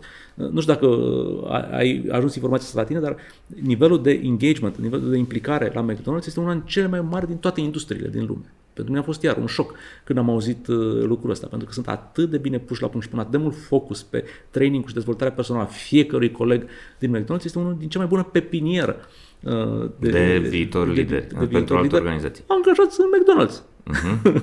Acum nu știu dacă chiar peste tot în toată lumea, dar posibil să, posibil să fie treaba Am asta. văzut uh-huh. studii în România, Ok. deci fac o Dar treabă Știu că în senzațională. România Daniel Boaje, care a condus, cred, nu știu dacă mai e și acum, și el tot așa a pornit de acolo. Daniel a avut o carieră foarte interesantă. După ce uh-huh. a crescut uh, aici, în McDonald's România, uh, a făcut un exit și uh, pentru mine a fost surprinzător, că îi plăcea foarte mult, era dedicat, credeam că o să iasă la pensie de acolo. Dar ce a făcut, după ce a făcut exit din România, că era și acționar mic uh, a entității uh-huh. de România, s-a dus în Austria și a cumpărat mai multe franșize uh, McDonald's. Și acum este antreprenor McDonald's în Austria și dezvoltă o parte a Austriei. Ok, uh, odată în, intrat în, în sânge virusul da, ăsta, nu l-a putut. Uh-huh. Am înțeles. Deci, uh, learning în interior. Da, și restul, deci asta e o parte, de să, să ajungem, uh, uh-huh. colegii noștri să poată să, să, să predea oricare dintre, dintre ei și nu am vorbit suficient de mult, dar cred extraordinar de mult în sisteme. Da? Uh, citeam un, uh, un quote, uh, cred că era de la uh, autorul de la Atomic Habits, uh-huh. da? James Clear, spunea că noi nu trebuie să uh, ne ducem spre nivelul aspirațiilor noștri, ci să cădem la nivelul sistemelor. Adică nu trebuie să ne bazăm că o să avem o zi în care azi mă duc, alerg, merg la sală, mănânc puțin, nu știu ce, și să ne bazăm că în fiecare zi o să fie așa. Uh-huh. Nu, nu asta pe asta trebuie să ne bazăm, ci să ne uh, ducem care sunt sistemele care, no matter what, Care asta ne o să țin se în viață. întâmple. Aha, Exact. aha. că O să deci nu fac optimist, minimum. ci pe minimal. Pe... Da, ei, uh-huh. cumva asta încercăm să facem și la, uh, la birou, creăm, încercăm să creăm sisteme. Da? Un alt uh, prieten, uh, Andy Sechele, spune de acest cadru de inevitabilitate. Da? Adică sunt regulile, lucrurile care se întâmplă acolo, care se întâmplă orice ar fi. Da? Ei, și noi încercăm să creăm aceste sisteme la birou. Și asta, unul din sistemele astea este programul de training. Da? Adică care e planul nostru, strategia noastră de training pentru fiecare, pentru organizație și pentru fiecare coleg? Și avem câțiva indicatori. Și dacă crezi că sunt relevanți, pot să-i uh, uh-huh. împărtășesc. Fiecare uh, coleg de-al nostru trebuie să treacă prin minim 50 de ore de training da? și, uh, și, și împărțit destul de specific. Vrem ca 70%, adică 30, minim 35 de ore să fie training on the job, adică ei nu se opresc din, făcut, din lucru ce fac acolo, dar au, Dar au un mentor, au, au un au coach. mentor, un buddy, un coach, cineva experimentat, priceput, care le dă feedback în timp real de ce se întâmplă, după aia fac un debriefing împreună, după aia încearcă din nou și așa mai departe. Și asta trebuie foarte important să fie programat. Nu că s-a întâmplat spontan și îl uh, raportăm, nu. Când e perioada din an, când trebuie făcut, uh, făcut asta. După aia, 20%, adică cam 10, 10 ore, ore. uh, este training formal intern, ne oprim de treabă, intrăm într-o sală de curs și acolo, uh, formal, Învățăm, Învățăm dar tot de la ceva. oameni din interior. Exact, cu oameni interior uh-huh. și aici intervin traineri intern, intervin subject matter experts care se pricep la ceva uh, uh-huh. uh, și așa mai departe și cumva din practica noastră acum aproape în fiecare zi cât un training intern. Adică tot uh, mă uit cu drag uh, uh-huh. la, la ce se întâmplă în, în organizație și după aia doar 10%, adică minim 5 ore pe an sunt uh, dedicate uh, experților din afară care vin să ne învețe ceva ce n-am avea altfel expunere în, uh-huh. în, în interior. Și astea sunt uh, număr minim de ore. Adică putem uh, apela la un număr mai mare câtă vreme trecem peste pragurile astea mi- minime uh, interne. Și uh-huh. consistent avem bi- uh, bugete alocate pentru asta. În pandemie, mă rog, foarte mult s-a mutat online, acum facem un mix uh, între uh-huh. offline și, și online. Ce faceți când oamenii greșesc? Uh, Noi încurajăm greșelile și cum uh, facem asta, că nu putem doar declarativ, uh, ci cumva, și asta vine tot timpul de la CEO, da? cumva, pentru că în greșeală, cumva tendința noastră naturală este să căutăm vina. Uh-huh. Da, să vedem, ok, Asta e, când s-a ține și întâmplat de greșeală, cultura noastră, trebuie să nu, decapităm cred că pe e cineva. în psihologia umană. Da, Da. mhm. Adică îți vei, ok, s-a întâmplat o greșeală, cine e de vină? Că de obicei încerci, poate nu ești tu. A, da, și asta. când e o situație. Avem o pisică Atunci moartă trebuie, în știi, curtea cum- cu ea Să ne mică. uităm ca în cine ar fi când facem debriefing. Și atunci cumva am introdus, nu știu, am cu vorba asta și pe aia au preluat și alți colegi, uh, începe cine, de obicei, ca persoana cea mai senioră, supervizorul, șeful, managerul, persoana care conduce de acolo, de- cumva începe zi, măi, ca să stabilim asta la început, eu sunt de vină. Chiar dacă poate era în altă țară, n-am avut nicio treabă cu asta, dar ca să scoatem vina din discuție. Da? Și atunci ne concentrăm pe ce putem învăța din, uh, din astea. Greșeli sunt în fiecare zi uh, ajung la noi. Și atunci focusul, e, adică contează foarte mult ce fel de discuție uh, Este. Ce ai câștigi din legat din, greșeala treaba asta. aia. Pentru că dacă numai să spunem, ok, am greșit, după aia sancțiuni, chestii nu știu ce, na, atunci nu cred că să ne ducem în zona în care putem să nu mai Construim. repetăm uh, greșeala. Exact. Da? Și singurul lucru în, în direcția pe care noi o sancționăm intern este reaua voință, ceea ce e extrem de rar. Adică să vezi pe cineva care să greșească on purpose, da, anume să mai facă greșeală ca să facă rău, nu știu, colegilor, companiei și așa mai departe. Este uh-huh. extraordinar de rar și la moment motiv de, ok, trebuie să ne despărțim, că nu colegi, de ce nu să ne dorim alături, alături uh-huh. de noi. Dar uh, asta e un lucru absolut fundamental pentru orice echipă, în orice industrie, în orice direcție, cum tratezi în momentul în care ai greșit ceva, în momentul în care s-a întâmplat ceva, în momentul în care ai o reclamație de la un client. Gândește un pic, când, când îți vine o reclamație de la un client, este cel mai frumos cadou pe care poți să-l primești oh, odată. Sigur. Da, da, de acord, pentru că cineva, dacă stai și te gândești, cineva uh, ține atât de mult la compania ta, încât a pus energia, timpul, nu știu ce, încă vrea să spună și spune în detaliu, cu litere mari, cu semne de exclamare, îți face și poze, să trimite și cu un filmuleț, nu știu ce, spune ce nu merge în compania ta. Cum să nu fii bucuros? Că normal îi da bani. Noi am, peste 10 ani am plătit companii de mystery shopping, la care se ducă să vadă ce e în regulă, uh-huh. să facă poze, să dea note, să interacționeze, să închirieze mașini de la noi și nu știu ce, de la colegi. Acum nu mai e nevoie pentru că avem uh, un sistem de, de colectare de, de, de colectare informații, uh-huh. exact uh, cumva cam în timp uh, real de la, uh, de la de tehnologia, uh-huh. de, la, mhm. de la clienți. Da, și atunci cum să nu urmă asta foarte serios? Fiecare reclamație și să ne gândim, ok, uh, într-adevăr, poate un coleg nu s-a exprimat așa cum ne-am fi dorit noi să exprimăm, dar hai să data viitoare că se întâmplă același lucru, același tip de interacțiune. Cum facem lucrurile diferite față de ce s-a întâmplat? Și e o problemă, tot timpul punem întrebarea asta. E o problemă de sistem sau e o problemă individuală? Dacă e o problemă individuală, aia se poate trăinui. Dacă e o problemă de sistem, atunci e mai complicat, trebuie să vedem cum facem să îmbunătățim sistemul. Și eu cred că fiecare manager, și în special rolul CEO, este the keeper of the systems. Adică trebuie să te asiguri că nu doar că sistemele sunt funcționale, dar cum faci ca să le îmbunătățești continuu. Și e un job care nu se termină niciodată. Uh-huh. Și ce faci când greșești tu? Mai precis, în ce fel crezi tu că trebuie un lider uh-huh. să-și manifeste vulnerabilitatea, să-și demonstreze cumva uh, calitatea de om care și el este supus, uh, sau cum spun uh, proverbele noastre, omul este suspus greșelii. da, uh, aici s-a dovedit și științific, nu? Că una din metodele de a strânge o relație, de a crea o relație rapidă, de a te apropia cineva, de a admite unde ai greșit sau de împărtăși o poveste în care uh-huh. ai fost într-o situație delicată. Și da. dacă te uiți cu atenție la umorul englezesc, uh, se bazează mult pe, în engleză spune self-deprecating, da? deci pe umorul... Autoironie. Care, pe, auto, pe autoironie, exact. Uh, de acolo. Ei, noi ce, ce încerc eu și știu că și Dan cumva e la fel uh, intern, este să uh, ne mișcăm cât mai repede, că ceva n-a mers, să ieșim în față să spunem, ok, asta n-a, n-a, n-a funcționat. Și cumva e la mine. Și ca să vă dau și un exemplu, nu vorbesc doar din, din, din, din, din poze, am avut un moment, cred că singura dată, uh, de când sunt implicat în autonom, în care am ieșit uh, public în fața, cred că erau toți colegii, era un fel de town hall de ăsta, era către uh-huh. toată lumea și am zis, uite, era început de an și am zis, anul ăsta va fi un an cum n-am avut niciun an până acum, adică va fi un an stabil, uh, un an în care știm, cam știm ce cifră de afaceri avem, știm cam o să meargă, uh, putem să ne concentrăm să pe micile lucruri de îmbunătățit, uh, să ne vedem fiecare să ne concentrăm pe învățare, pe lucruri așa, că e stabilitate peste tot. Niciodată n-a fost așa, o să avem un an senzațional. Era ianuarie 2020. Adică mai rău de atâta nu puteam să, să gândim momentul m-am oprit să mai fac știi, cu predicții. Nu ești bun la horoscop. Nu, dar în schimb ce am învățat în anul ăla, am învățat să facem scenarii. Deci ăla a fost anul mm-hmm. în mhm. care am început tot timpul. Noi făceam asta, dar într-un mai mult puțin Pe organizat. Ce, ce Așa. facem dacă, ce facem dacă. Acum ce tot timpul mm-hmm. punem scenarii și probabilități pe ele și avem un mod intern de a, și un sistem de a le actualiza periodic. Mm-hmm.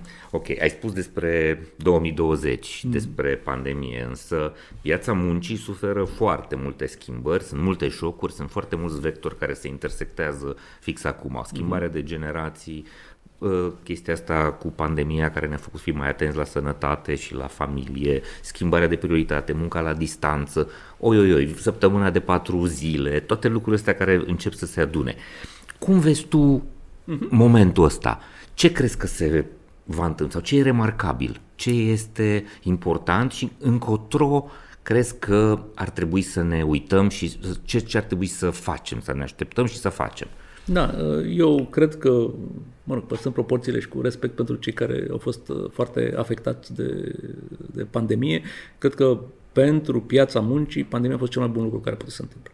Da? Uh-huh. De ce? Pentru că ne-a arătat că e posibil ceea ce noi cu toții, adică era colectiv, așa un fel de hipnoză colectivă, credeam că nu e posibil. Uh-huh. Așa nume, lucru de la distanță uh, în generalizată. Necontrolat, adică fără micromanagement, știi Da, și asta. Ei, Mhm.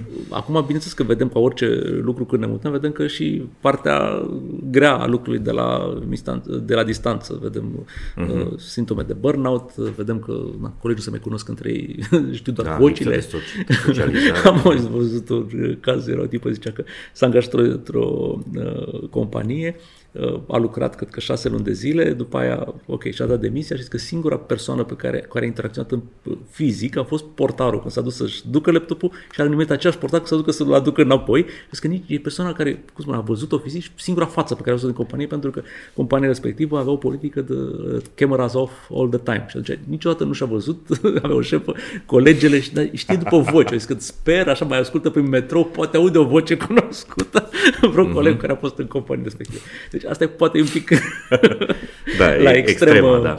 uh, zona, dar uh, ca orice lucru care s-a, s-a întâmplat sau care se întâmplă, eu cred că e important ce, ce învățăm și ce luăm uh, de acolo. Și modul cum, să zic așa, folosim noi în, în, în business-ul în care suntem implicați, noi nu impunem prezența la birou uh, sau uh, lucru de acasă. Noi lăsăm deciziile astea la nivel de echipe. Noi credem extrem de mult în, în puterea echipelor mici. Avem și o cifră pentru asta. Noi credem că echipa ideală are șapte oameni. Și cumva când ajungem la 10, încercăm să le rupem în două, uh-huh. în două echipe ca să ajungem iar la dimensiuni uh, manageriale. Ideale. Da, și atunci uh, ei împreună hotărăsc cum e mai bine pentru ei. Unii hotărăsc că să lucreze jumate, jumate. Alții zic nu. Sunt anumite zile în care toți lucrăm de acasă, toți lucrăm uh, acolo. Alții zic nu, nu ne place la birou, uh, așa vrem să venim tot timpul la birou we don't really care. Da? Câtă vreme ei, ei sunt în contact, știu unul de altul, știi fiecare de ce se ocupă și stabilesc împreună că, care sunt obiectivele lor și cum, ce trebuie să facă fiecare ca să-și atingă uh, obiectivele, lucruri care sunt relevante pentru ei, e decizia lor. Adică nu-i, nu-i la noi. Din păcate, mi-ar fi plăcut să avem o companie care să aibă doar muncă de, de birou. O parte importantă din ce facem necesită prezența fizică la birou. Sigur. Adică gândește noi că e noaptea de Revelion, că e noaptea de Paște, sau ce, tot timpul birou din Otopenie deschis. Adică e o persoană uh, acolo. Uh, Încă n-am reușit să o automatizăm. Uh, pe aia. Trebuie cineva, trebuie să fie o echipă și nu-s puțini, care să fie acolo uh, prezenți. Da? Și a, e, din păcate nouă opțiunea asta. Da? Dar echipele care se pot organiza orice muncă care nu necesită, nu știu, să atingi o mașină sau să vorbești față în față cu un uh, client, a, a, la ceilalți se, se aplică. Sunteți foarte atenți și investiți enorm în educație și în interiorul organizației, dar sunteți foarte atenți și la societate. Da. Uh, Teach for Romania, uh, Romanian Business Leader. Uh, cum vezi tu România astăzi din punctul ăsta de vedere al resursei umane? Uh-huh. Și cum te uiți la generația care vine? Uh-huh. Uh, ai încredere, ai dubii, uh, crezi că suntem bine, crezi că am putea să facem ceva, să fim ceva mai bine?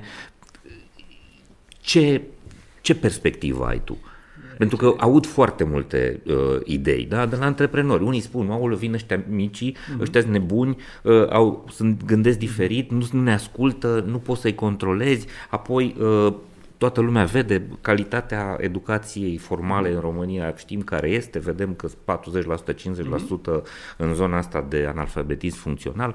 Deci există perspectiva asta foarte prăpăstioasă, există și perspectiva uh, cumva înțelegând problemele ce Dumnezeu facem, cum acționăm. Da, asta cred că e o problemă veche de când lume. Mm-hmm. Adică de când au existat uh, părinți și copii, uh, când, uh, cum spun, când uh, copiii au ajuns și ei părinți, au început să zică ăștia care vin după noi Da, da, da, o să ce, facă totul ce, praf. O să fie, da, sunt foarte diferiți și nu, foarte rar, Da. da. inăgudui, da, uh-huh. după noi. Deci, uh, nu o să se schimbe. Și ei, când o să ajungă la o să aibă aceleași reacții față de ceilalți. Și asta nu cred. Nu cred că generația după noi e într-un fel uh, mai rău. Ce s-a schimbat, uh, totuși așa când uităm la istoria omenirii, accesul la informații. Uh-huh. Adică e senzațional ce, ce acces la, au la informații. Ce fac e total uh, la, la latitudinea, uh, latitudinea lor. Uh, Nu cred că e mai bine sau mai rău, cred că e diferit. Adică asta, asta, asta clar și pot să dau un exemplu concret că m-am amuzat, chiar ieri stăteam de vorbă cu un, un prieten, Uh, fiul lui are 10 ani, a avut uh, o problemă la școală și a trebuit să mute la altă școală și până a, rezultat cu, până a rezolvat cu formalitățile a trebuit să stea două săptămâni acasă. Și prietenul meu, un pic băi, cop- băiețel de 10 ani, stea singur acasă, ce o să facă, ce o să plictisească. A zis că n-am muncit niciodată mai mult uh, băiețelul și ce a făcut? Și a făcut un business. A făcut un business de dropshipping, uh, a găsit niște produse, a găsit furnizor în China, a găsit uh, depozit uh, care să facă dropshipping în state, a înființat companie cu un pic de ajutor și a angajat oameni de pe Fiverr, om de marketing freelancer. online, mm-hmm. nu știu ce, freelancer cu joburi de, de, și a instalat singur platforma de Shopify și în 10 zile a avut un magazin complet funcțional și a zis tatăl, după ce a studiat toate astea, două săptămâni, da? a început să vândă, deci are vânzări zilnice acum și a zis, tatăl a zis, tată, uite, tot am studiat, m-am uitat, am citit, am văzut că majoritatea oamenilor de pe planeta asta nu ajung să strângă, când ajung la pensie, 100 de mii de uh, dolari, că el tot citește foarte mult din America. Eu vreau să strâng suma asta, mi-am făcut calculul, nu știu ce, până la 13 ani. deci, da zic, eu sigur n-am avut conversații de genul ăsta în, uh, când eram în, la 10 ani. Uh-huh. Uh, da, e altfel.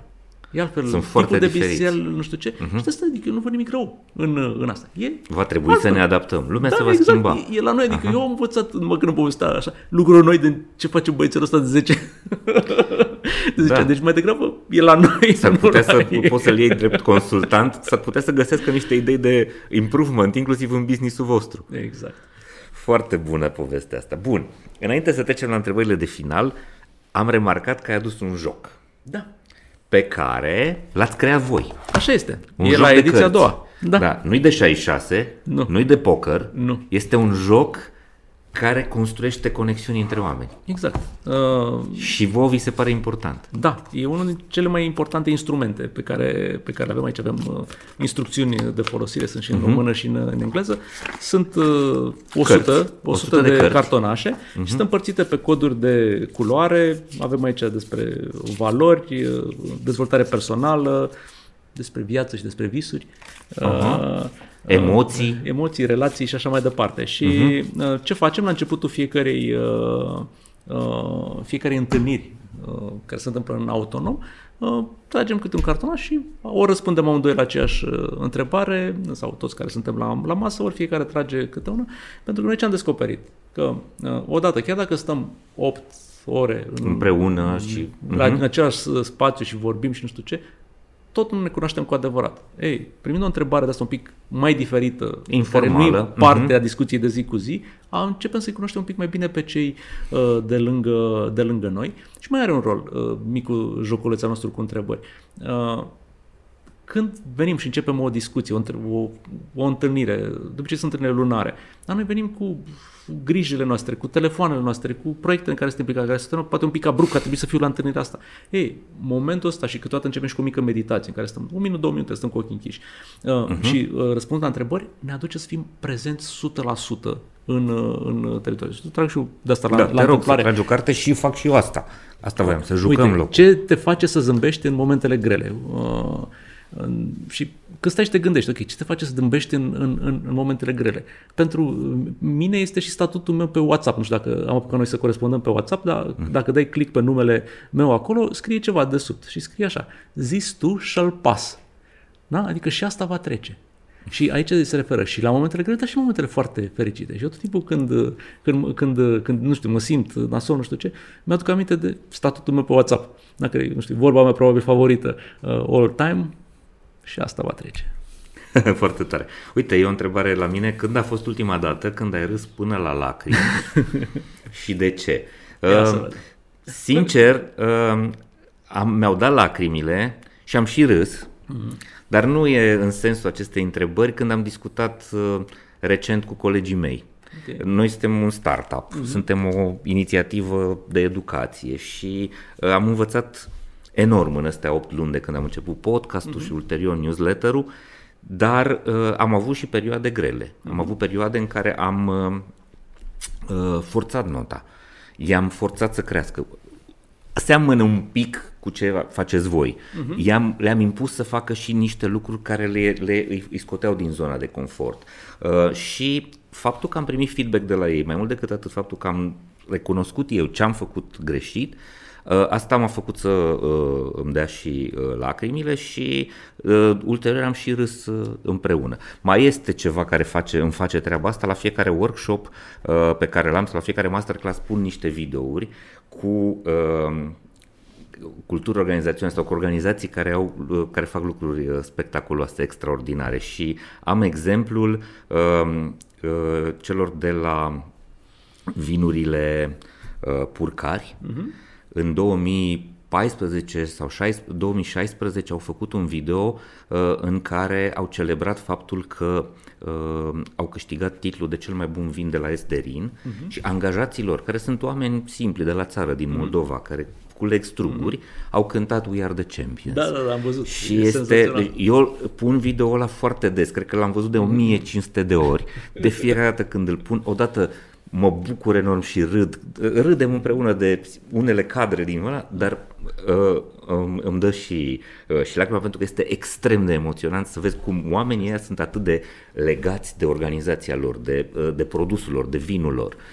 Da. Bun, foarte fain jocul ăsta. Uh, cred că ar trebui să uh, oricine uh, vrea să îl aibă, să-l patentați și să-l scoateți, la, să-l scoateți în piață. Cred da. că este valoros. Am primit întrebarea asta de multe ori de unde se poate cumpăra. Da, da, da, exact. Nu am vrut să-l facem la vânzare, am zis să îl dăm cu îl cere, deci asta e pentru prieteni. Hai să așa, închiriați o mașină de la autonom și ar putea să-l primiți în no. pachetul de Da, ține un mesaj, e mai, e mai simplu. Perfect. Un mesaj. Bun, Marius, noi suntem oameni care citim mult da. și cărțile sunt uh, uh, importante pentru mine. Uh, primul lucru pe care l-am amenajat în uh, apartamentul din Cluj pe care l-am cumpărat a fost biblioteca. În rest, n-aveam pat, n-aveam canapele, n-aveam nicio biblioteca mea era acolo și mi-am adus cărțile și mi le-am așezat frumos. Okay. Iar tu ai crescut împreună cu Dan, fratele tău, mm-hmm. într-un anticariat da. și citiți enorm. Sunteți foarte prezenți tot timpul când este de sprijinit ideea asta. Impuneți oamenilor da. voștri să, să citească.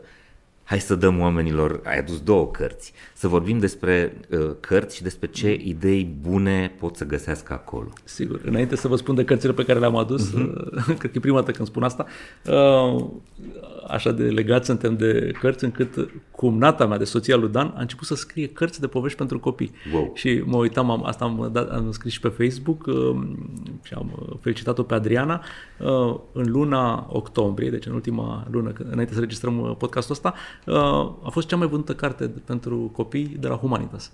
Da, wow. din uh-huh. cartea scrisă de, de Adriana uh-huh. și mă, mă bucur tare mult pentru ea și acum scrie a doua carte. Foarte frumos. Uh, pentru asta. Și ceea ce pentru carte la debut uh, uh-huh. să aibă așa performanțe senzaționale. E mare lucru, da. Da, uh, am adus două cărți și uh, noi ce facem? Facem de mulți ani uh, legat de relația noastră cu cărțile. Uh, când am mai crescut un pic și am început să lucrăm cu companii, ne-au spus uh, oameni mai pricepuți decât noi, ne-au zis, măi, în România trebuie neapărat să faci un lucru când lucrezi cu companiile. De Crăciun trebuie să dai cadouri. Da. Zic, ok. Și întrebă, început să primesc cadouri și îmi plăcea atunci. Îmi primeam niște ciocolată, eu nu sunt băutor, dar o stică de vin tot timpul aveam cu să dau socrul meu sau taică meu sau așa mm-hmm. mai mhm. departe. Așa, îmi făcea plăcere să primesc ceva, un gest de, de genul ăsta. Dar când, știu, mie au venit și catalogele să alegi să dăm, vorbeam cu Dan, păi, dar nu vrem să dăm nici ciocolată, nici cozonac, nici, nici, agenda, nici, nici calendarul, nici, nici calendare, nici așa. Da. Și atunci, bun, noi vrem să le dăm cărți. Și atunci am creat o tradiție, cred că ăsta e al nouălea an, în care alegem cărțile care ne-au plăcut cel mai mult, care au fost publicate în România, căutăm cărți foarte recente, deci care de au fost uh-huh. publicate internațional și încercăm să sprijinim editurile. Deci asta amândouă de la editura Publica. De la Publica. Da? Și avem Una un parteneriat cele mai ei. bune din România. Da, Noi scriem și... săptămânal despre cărțile noi în newsletter și avem Publica și Curtea Veche. Publica și Curtea Senzațional. Veche. Da. Și sprijinim pe cei de la Publica să aducă cărți care uh, ne-au plăcut, ne propun uh-huh. și ei cărți și facem tiraje. Am ajuns acum, dăm, uh, de exemplu, tirajul ăsta, astăzi de-abia ieșite din tipar, uh, dăm, uh, donăm 3000 de exemplare. Și atunci asta e un tiraj respectabil, ca oh, pentru da. orice oh, da. carte. Uh-huh. Și asta de la, la achiziționăm doar noi și le, le, le dăm. Așa că atunci luăm cărți care ne plac cu adevărat. Da? Și fiecare dintre noi ne alege câte o carte, eu și, uh-huh. eu și Dan. Cartea aleasă de, de Dan, bineînțeles l-am citit pe, pe, pe amândouă, este Range de David Epstein și el vine, a venit cu o teorie foarte interesantă. A zis, ok, dacă vrei să ai cu succes cu adevărat, uh, vrei să creezi o echipe performante, nu trebuie să, uh, să, să fii doar specialist și mai departe în ceea ce faci să adâncești domeniul de specialitate, să devii extrem, extrem de bun într-un uh, domeniu. Și ei spun că cel care are succes vine cu o grămadă de povești faine în cartea asta, sunt cei care uh, știu cât un pic din fiecare și iar ce mai povestesc despre puterea echipelor diverse Da? Și diversitatea uh-huh. nu se Mhm. referă doar la băieți-fete, da, deci nu doar diversitatea de gen sau de rasă, Și, ci și de background expertiză, diferit. Mhm. uh, Au context. lucrat înainte în companii diferite, Da. în sectoare diferite. Și aici iar, uh-huh. ce am vorbit înainte legat de, de, de inovație. Da? Cu cât ai unghiuri mai diferite, background, mai- cu atât, nu știu, ce, Ideile o echipă care de genul ăsta apar care sunt lucrează mai sunt, sunt mai da, asta le multe, explic mai și eu oamenilor în valoroase. training. Ok. Okay. Nu e nimic nou, 100% nou. Tot ceea ce înseamnă inovație Mhm. sunt informații vechi combinate într-un, într-un mod nou. Așa este. Da. De acord. Ei, Mhm. și cartea asta pe care am ales-o e o carte deosebită. De ce? Pentru că, în mod normal, așa cum e marketată și când citesc despre ea, este o carte despre time management. Da? Cum să te organizezi Ok. mai bine. Ei, tipul ăsta, Oliver Burkeman, a fost uh, editorialist pentru uh, The Guardian uh, mulți, mulți ani de zile și scria despre asta, despre time management, despre lucruri din business, uh, mici tips, uh, tricks și tot timpul uh, cu mult simț al umorului uh, despre cum poți să faci. Dar el tot căuta, așa, cred că o himeră și a scris și cărți uh, pe tema asta, cum să fii mai eficient, mai productiv.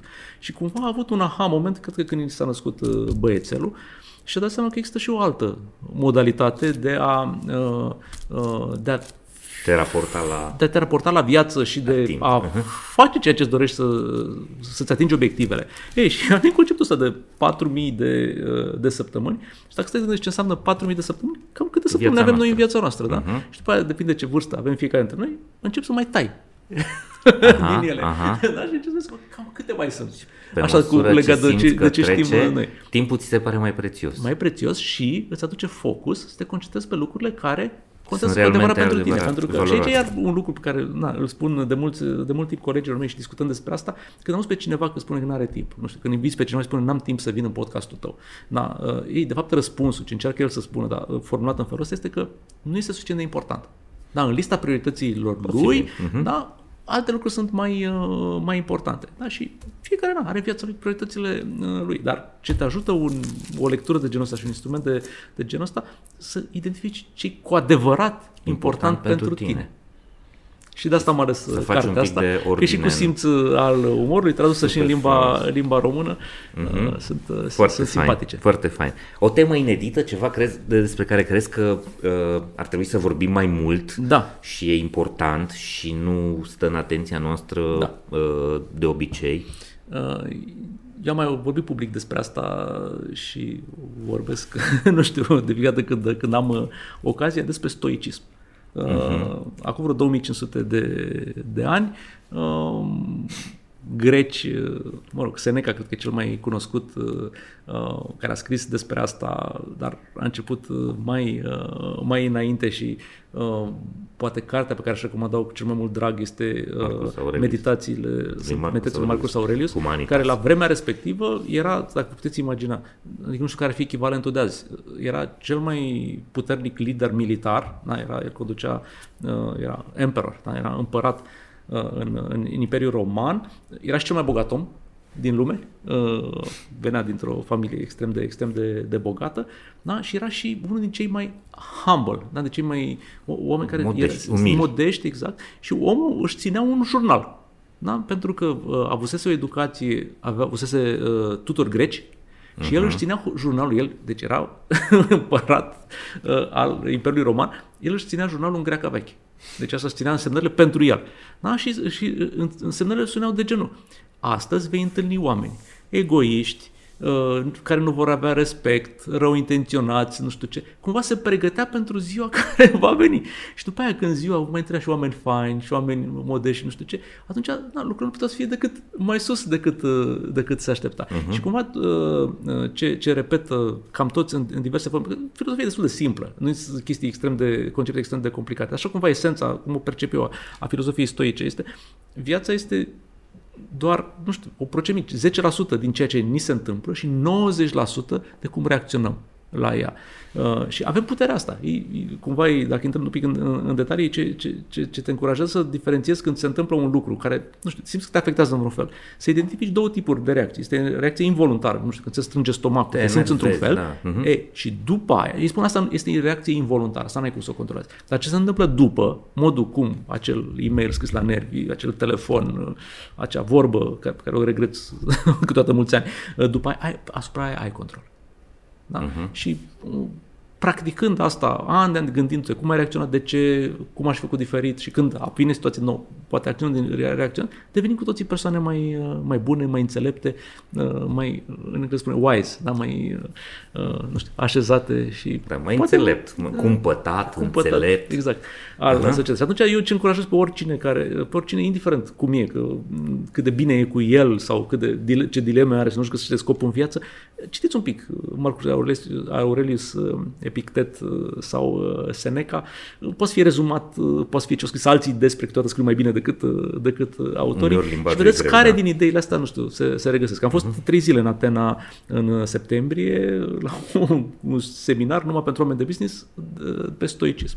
a fost ceva senzațional. Am fost în, în grădina lui Platon vizitat acolo tot felul de anfiteatre și am, inter- și am uh, avut interacționat cu profesori uh, specializați numai în anumite idei de filozofie. Unul de la Oxford, uh, altul de la, nu știu, din Scoția, nu știu ce universitate și mulți practicieni. Așa că să dau un caz, mi-e place tot tipul să dau exemple și povești concrete. Uh, ne-a, ne-a ținut un speech un prison guard, deci un tip care era pasnic de uh, pușcărie, un pasnic de pușcărie uh-huh. din Anglia, care era, făcea asta de, și era antrenor de sport, uh, era acolo și era atât de pasionat de stoicism încât acum, cred că 8 ani, a venit cu o idee și a scris un curs, a creat un curs din 8, 8 uh, sesiuni în care îi învăța pe tinerii, pe delinvenții juvenili despre stoicism. Și în special de faptul ăsta, că e puterea lor cum reacționează când știi că e foarte mult bazat pe respect, da, în gangs, în, în uh-huh. găști și în lumea interlopă. Ei, deci s-a dovedit că ei fac foarte multe studii că au avut programul care a avut cel mai mare impact în toate programele pe care le fac în, în UK, uh, programe de prevenție. Dacă uh-huh. îi măsoară reîntoarcerea în, în, da, da, da, în da. pușcării. Și făcând asta de ceva ani, cumva acum se adoptă la nivel de tot UK-ul stoicismul în uh, prison, în, în, în, în pușcării, poate de la acest om, acest profesor care nu era vreun șef sau nu știu ce, dar pur și simplu pentru că el credea foarte mult asta și a făcut acest extra step, a influențat în bine viața deocamdată a sute și în viitor a zeci de mii de, de, de tineri. Uh-huh. un lucru relativ simplu și exemplu personal. Te-am rugat să te gândești la o persoană care te inspiră. Sunt convins că sunt foarte multe, uh-huh. dar uh, alege pe cineva special. Nu știu. N-avea cum să fie altcineva decât un autor de carte E o singură carte pe care o admir foarte mult și pe care n-am dat-o cadou Aha. în uh, istoria noastră. Că a fost simpatic când a apărut uh, cartea asta despre care o să vorbesc. E o carte despre negocieri. Da? Autorul îl cheamă Chris Voss, asta e tipul pe uh-huh. care, mhm. îl, îl, îl, care mă inspiră. Uh, și a scris o carte care se cheamă Never Split the Difference și care e o carte senzațional ușor de citit și de bine scrisă și uh-huh. mie m-a influențat mult modul cum vorbesc, modul cum reacționez și modul cum, cum, cum negociez. Dar după ce o citești cu atenție, vezi că nu e doar despre negocieri, ci despre, uh, despre viață. Ei, uh, și mă duc eu foarte fericit la Dan și zic, hai să dăm, Dan, uite, cartea pe care aș alege eu pentru anul să dăm cadou clienților este cartea lui Chris Voss de negocieri. Și la Dan aia se oprește, se uită la mine, zice, putem da orice altă carte, orice s-a pus publicat vreodată în lumea asta, dar numai cartea asta nu. dă clienților să învățăm cum să negocieze cu noi treaba asta. Cu orice altceva așa. Nu început să zic bine, ai dreptate că e prea, e prea, e prea strong mesajul de, uh, de acolo.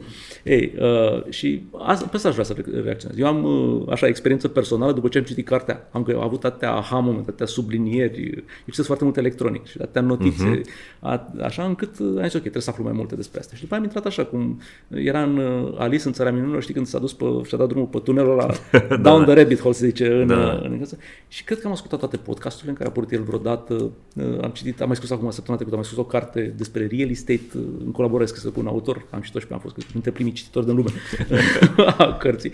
Uh, și mai departe. Și am început să citesc, citesc mult și îmi dau seama că cu cât citesc mai mult, cu atâta mai aflu nuanțe și nu știu ce, modul cum să, să vorbești, cum să interacționezi cu ce am spus și în general o persoană mai, mai bună. Și în ultimii ani a fost unul dintre oamenii care a avut cea mare influență în viața mea o să caut și eu, o am, dar n-am, n-am apucat să o citesc. Sunt foarte multe cărți pe care le-am adunat anul ăsta și încă n-am apucat să le da, citesc. Că era, nu, nu, nu Mark Twain, cred că Jefferson spunea că calitatea unei biblioteci nu este dată de uh, cărțile pe care le-ai citit, de pe cărțile care nu care sunt te așteaptă. Exact. Da, și Umberto Eco a spus uh, cred că asta, Eco era, da, da, Eco a zis, băi, sunt, trebuie să fim conștienți că uh, și cele care te așteaptă mm. acolo spun multe despre tine și pun presiune asupra ta să evoluezi. Asta e un lucru foarte bun. Bun, o lecție recentă. Ce ai învățat recent?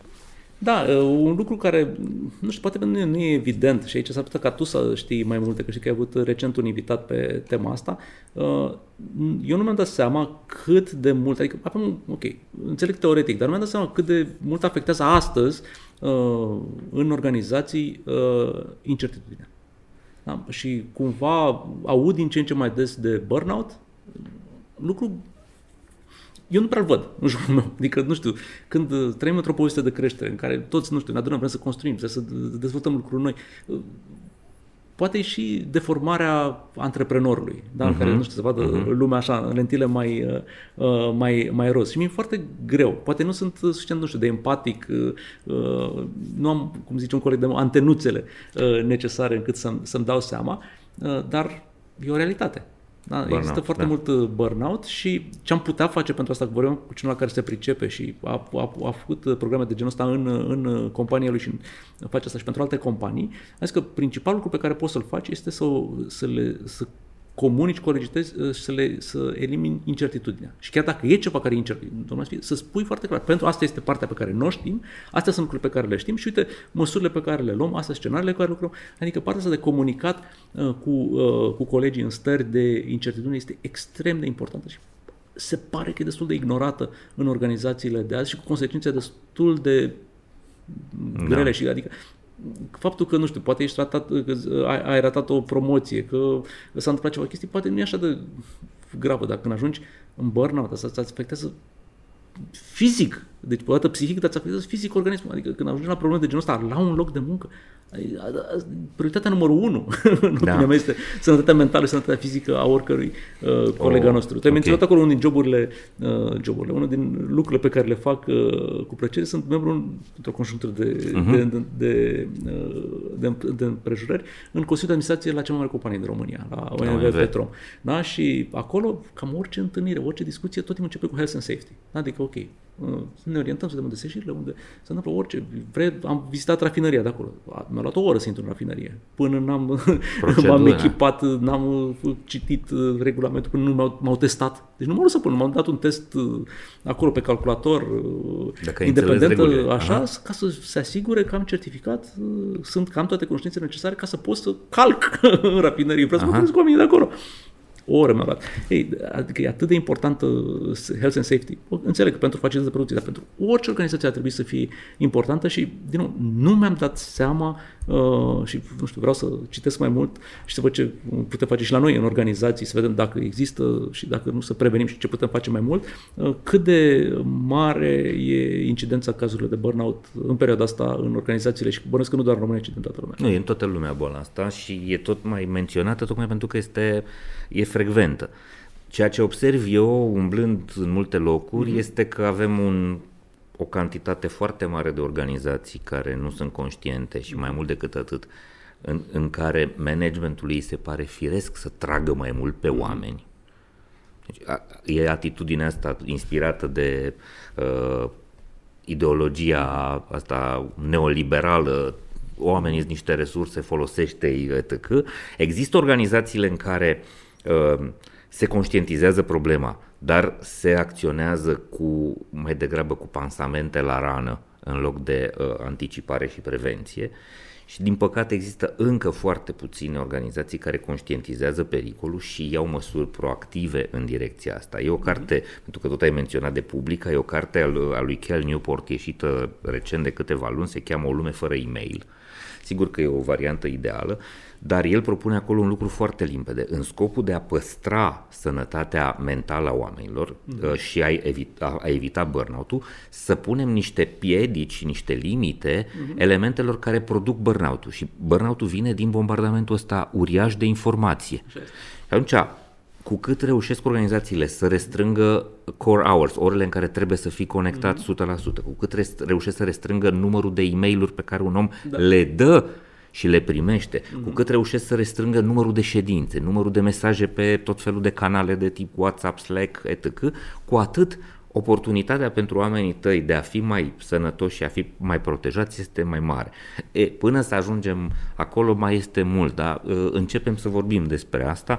Uh, nu ne iese nici nouă, știm bine că de multe ori încă nu uh, e în prioritatea noastră, știu că și eu cu colegii mei am făcut greșeala asta în, în ultimele luni, dar cred că cu cât vorbim mai mult despre asta și cu cât înțelegem mai mult prioritățile, cu atât e mai mare uh, valoarea. Marius, mulțumesc tare mult. E ceva ce nu te-am întrebat și ai fi vrut să te întreb? Uh, nu, cumva dacă așa ca un fel de concluzie la ce am uh, discutat, uh-huh. v-aș să transmit un, uh, un, mesaj. un mesaj către, către cei care ne-au ascultat. Uh-huh. I-aș, i-aș ruga să întrebe ceva. Din tot ce lucrurile pe care, nu știu, noi le-am învățat și am văzut că funcționează în, în business. Vreau să stai un pic să gândească cât dintre ele costă bani. Da? Câte dintre ele uh, ai nevoie să duci să ceri de la șeful tău, de ca să aplici orice dintre ele, să, să ceri un buget, uh, să investească ceva. Și vedeți că marea majoritate din ce am povestit sunt doar practici la nivel de echipă da? și care, culmea, pot fi inițiate de orice membru, inclusiv cel mai junior, proaspăt ajuns, orice membru al echipei. Și de asta, cumva, partea a doua mesajului meu este Băi, dacă ceva vi s-a părut că sună, ce cool, dar la noi niciodată nu se întâmple asta sau la noi n-ar fi posibil cumva la tine în echipă, echipa fiind și foarte destul, poate să trei oameni, trei colegi la un birou, acolo, ați putea aplica o practică de genul ăsta.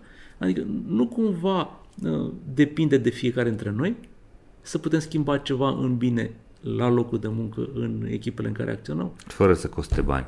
Din potrivă, să putea să producă bani. Marius, mulțumesc tare mult. A fost o plăcere și o bucurie. Sunt onorat de vizita ta și sunt convins că o să mai facem niște episoade în care să vorbim lucruri care să fie folositoare oamenilor. Mulțumesc Doar îți mulțumesc foarte mult pentru invitație. Dragii mei, vă mulțumesc mult că vă uitați la noi, că distribuiți conținutul ăsta, că îl trimiteți prietenilor dacă vi s-a părut de folos și interesant și că ne scrieți și ne spuneți ce facem bine, dar mai ales ce nu facem bine.